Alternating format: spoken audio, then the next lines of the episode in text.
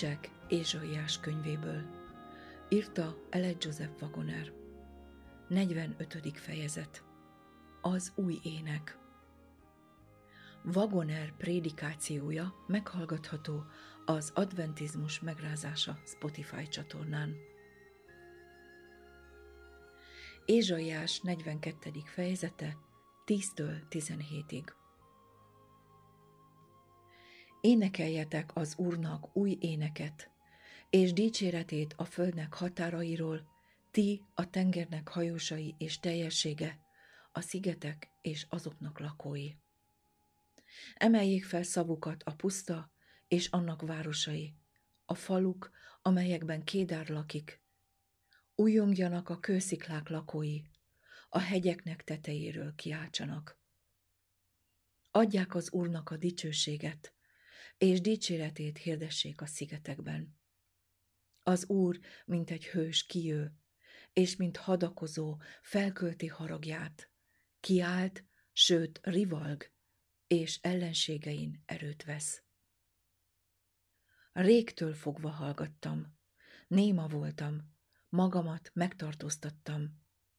Most, mint a szülőnő, nyögök, lihegek és fúvok.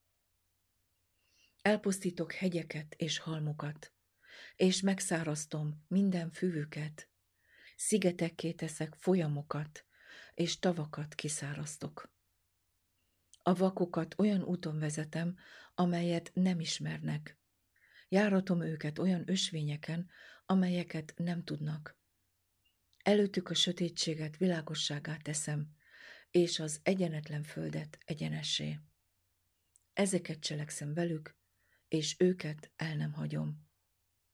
Meghátrálnak, és mélyen megszégyenülnek, akik a bálványban bíznak, akik ezt mondják az öntött képnek. Ti vagytok a mi isteneink. A szabadulás éneke Az új ének a szabadulás éneke. A jelenések könyvének 13. fejezete a pápaság Istennel szembeni felmagasztalását mutatja be, és azt a befolyást, amelyet az egész földön gyakorol és gyakorolni fog. A pápaság megtéveszti még azokat is, akik nem közvetlen alatvalói, hogy imádják őt, és megalkossák képét. Elrendeli, hogy megölessenek mindazok, akik nem imádják őt vagy az ő képét. A gonosz erőinek látszólagos győzelme közepette, azonban a proféta Isten népének győzelmét látta. Láttam, és ímé egy bárány állt a Sion hegyén, és vele együtt 144 ezer, akiknek homlokára fel volt írva az atya neve. És hallottam egy hangot az égből, mint sok víznek a hangja, és mint a nagy mennydörgés hangja és hallottam azoknak a hangját, akik hárfáikkal énekelnek. És énekeltek, ami új éneknek látszott, a trón előtt, és a négy teremtmény előtt, és a vének előtt. És senki sem tudta megtanulni az éneket, csak a 144 ezer, akik megváltattak a földről. Jelenések 14, 1-től Mózes éneke Ez azt jelenti, hogy senki sem tanulhatja meg ezt az éneket, csak azok, akik átélték ezt a tapasztalatot. A 15. fejezetben ezt olvassuk.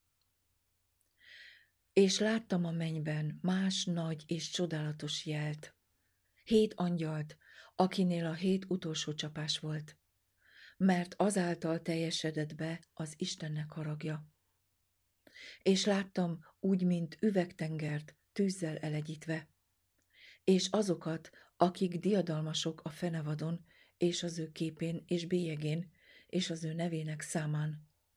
Láttam állani az üvegtenger mellett, akiknek kezében voltak az Istennek hárfái. És énekelték Mózesnek, az Isten szolgájának énekét, és a báránynak énekét, ezt mondván. Nagyok és csodálatosak a te dolgaid, mindenható Úristen. Igazságosak és igazak a te útaid, ó szentek királya. Ki ne félne téged, Uram, és ki ne dicsőíteni a te nevedet. Mert csak egyedül vagy szent. Mert eljönnek mind a pogányok, és lehajolnak előtted. Mert a te ítéleteid nyilvánvalóká lettek. Jelenések 15, 1-től 4-ig. Ezekből a szövegekből megérthetjük, hogy a megváltottak új éneke valójában Mózesnek, Isten szolgájának az éneke, amelynek szövegét a 2 Mózes 15. fejezetében olvassuk. Éneklek az Úrnak, mert fenséges ő, lovat lovasával tengerbe vetett. Erősségem az Úr és énekem, szabadítómá lett nekem. Ez az én Istenem, őt dicsérem, atyámnak Istene, őt magasztalom. Majd ezt olvassuk. Kicsoda az Istenek közt olyan, mint te, Uram? Kicsoda olyan, mint te, szentséggel dicső, félelemmel dicsérendő és csodatévő? Kinyújtottad jobb kezedet, és elnyelte őket a föld. Kegyelmeddel vezérled, te megváltott népedet, hatalmaddal viszed be, te szent lakóhelyedre. 11-től 13-ig.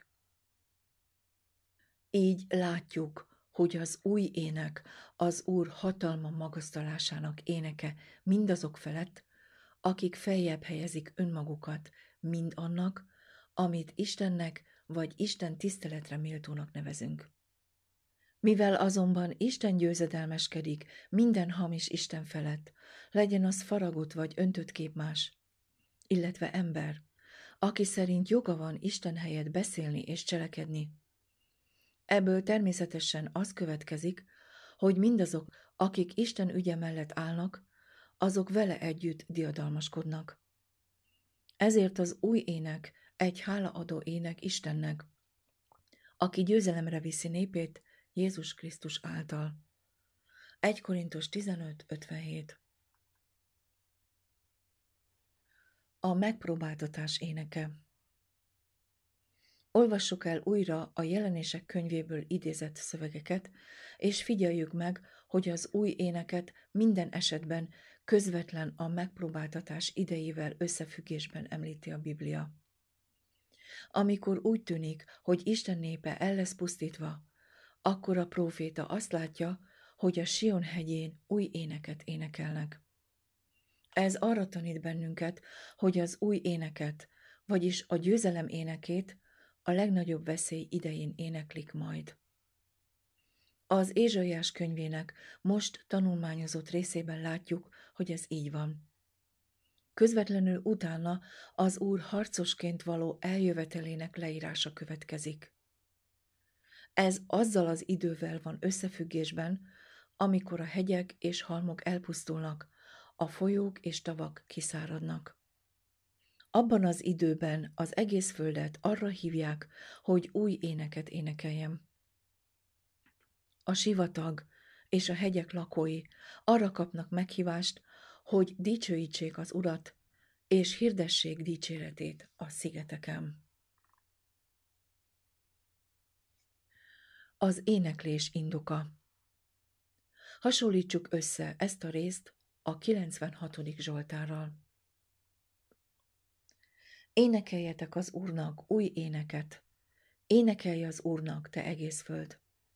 Énekeljetek az Úrnak, áldjátok az ő nevét, hirdessétek napról napra az ő szabadítását.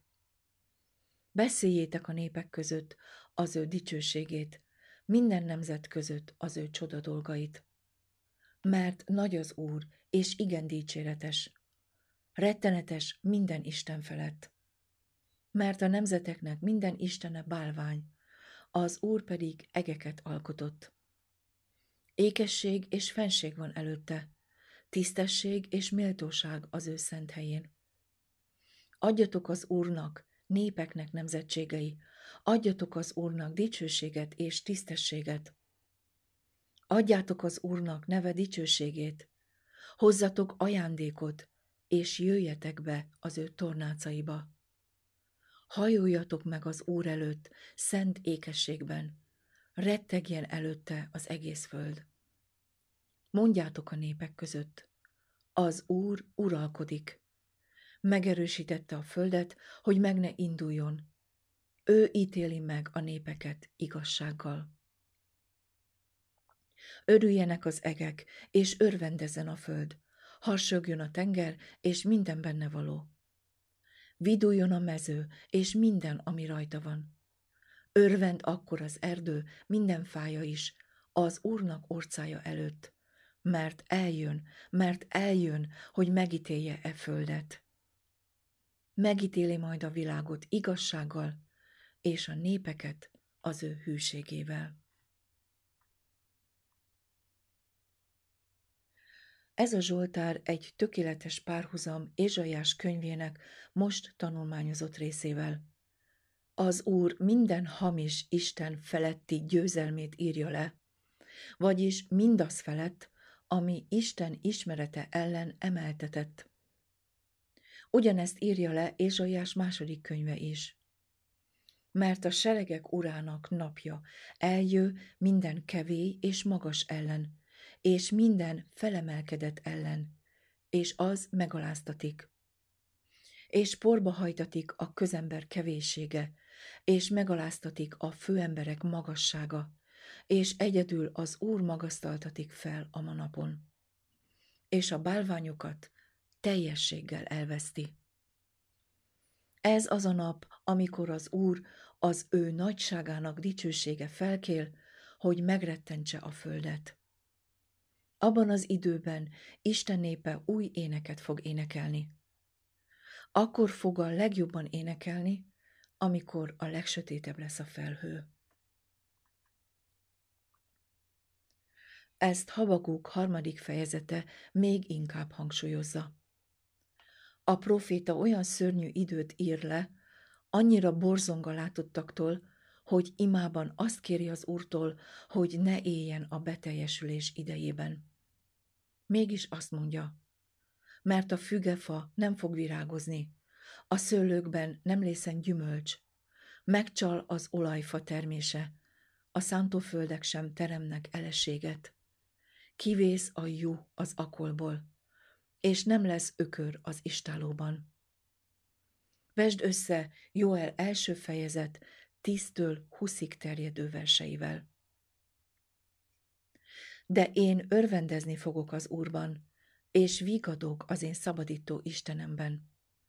Az Úr Isten az én erősségem, hasonlókká teszi lábaimat a nőstény szarvasokéihoz, és az én magas helyeimen jártat engem.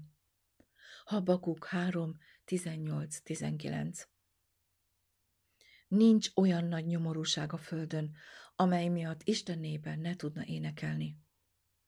Az emberek szoktak énekelni a békességes időkben, de amikor legnagyobb lesz a megpróbáltatás, új éneket énekelnek. Az új ének és a régi történet Az utolsó idézett szöveg a 40. Zsoltára emlékeztet. A proféta azt mondja, hogy Isten igazgatta lépteit, hogy biztonságban járhasson a magaslatokon. Így olvassuk. Várván vártam az urat, és hozzám hajolt, és meghallgatta kiáltásomat. És kivont engem a pusztulás gödréből, a sáros fertőből, és sziklára állította fel lábamat, megerősítvén lépteimet. És új éneket adott szájomba, ami Istenünknek dicséretét. 40. Zsoltár 2-től 4-ig. Látjuk tehát, hogy az új ének, amelyet a Sion hegyén énekelnek a szentek, nem más, mint amit a megpróbáltatás pusztájában énekeltek. Ez a bűnből való megváltás éneke. A bűnfeletti győzelemben minden felett diadalmaskodunk. A csendes figyelő Az a tény, hogy Isten hallgat, és nem pusztítja el azonnal az igazságtalanságot és az elnyomókat, nem annak a jele, hogy nem látja ezeket a dolgokat. Nagyon elhamarkodott ítélet kijelenteni azt, hogy Isten nem törődik ezzel. Hogyan nem törődhetne, amikor minden elkövetett rossz ellene irányul? Jézus azonosította magát az emberiséggel, tehát aki a legkisebbel rosszat vagy jót tesz, az az Úrral teszi azt. Máté 25. rész, 40. és 45. verse. Ne feledjétek, hogy Isten megértése kifürkészhetetlen, és semmi sem túl kicsi ahhoz, hogy elkerülje a figyelmét. Ő tartja fenn az eget és a földet. De hiszen ezek nagy dolgok, fogjátok mondani. Igaz, de végtelen számú, nagyon apró részecskéből állnak, és ha Isten nem törődne minden egyes apró részecskével, nem tudnám megőrizni az egészet. Isten gondoskodása az egész földről éppen az ő gondoskodását jelenti minden egyes atomról, amely a földet alkotja. Ha nem törődne a darabkákkal, akkor veszteség lenne. Ha nem törődne az atomokkal, mert azok kicsik és jelentéktelenek, akkor azok elszabadulnának az űrben, és hamarosan nem maradnának nagy dolgok, amelyekkel törődhetne.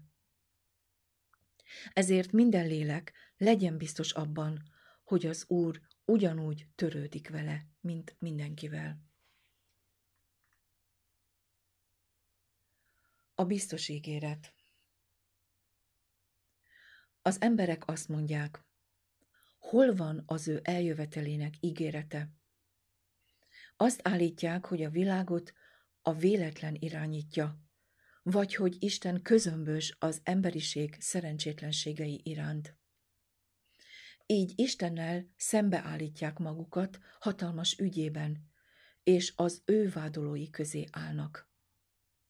Elfelejtik, hogy a mi Urunknak hosszú tűrését üdvösségnek tartsátok. 2 Péter 3.15 Figyeljük meg a hosszú tűrés szót. Isten szenved, amikor az emberek szenvednek. Ő hallgat, de nem azért, mert közömbös, hanem végtelen türelme, elnézése és önuralma miatt. Ennek türelemre kellene tanítania az embereket. Azért türelmes, hogy a legnagyobb gúnyolódóknak időt adjon a bűnbánatra. De végül feláll és szétszórja ellenségeit. Lásd 48. Zsoltár Legyetek azért, atyám fiai, béketürők az Úrnak eljöveteléig. Jakab 5. 7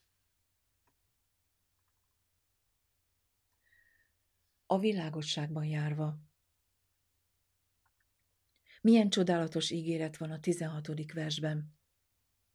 A vakokat olyan úton vezetem, amelyet nem ismernek, Járatom őket olyan ösvényeken, amelyeket nem tudnak. Előttük a sötétséget világosságát teszem, és az egyenetlen földet egyenessé. Ezért teljes bizalommal imádkozhatunk. Uram, vezess engem a te igazságodban az én ellenségeim miatt. Egyengesd előttem a te utadat. Ez az a nap, amikor a homályból és sötétből a vakok szemei látni fognak. Ézsaiás 29.18 Az Úrnak nem okoz gondot a sötétség vagy a világosság. 139. Zsoltár 11-12 verse. Így a sötétben is világosság lesz az ő népe körül. Ne feledjük, hogy Isten mindvégig kézen fogva tartja népét. Mit számít akkor, hogy nem látják az utat? Isten vezetésével a vak ember sokkal jobban jár, mint a látó ember, aki nappal, de egyedül jár. A szem nem használ azoknak, akik nem bíznak az Úrban.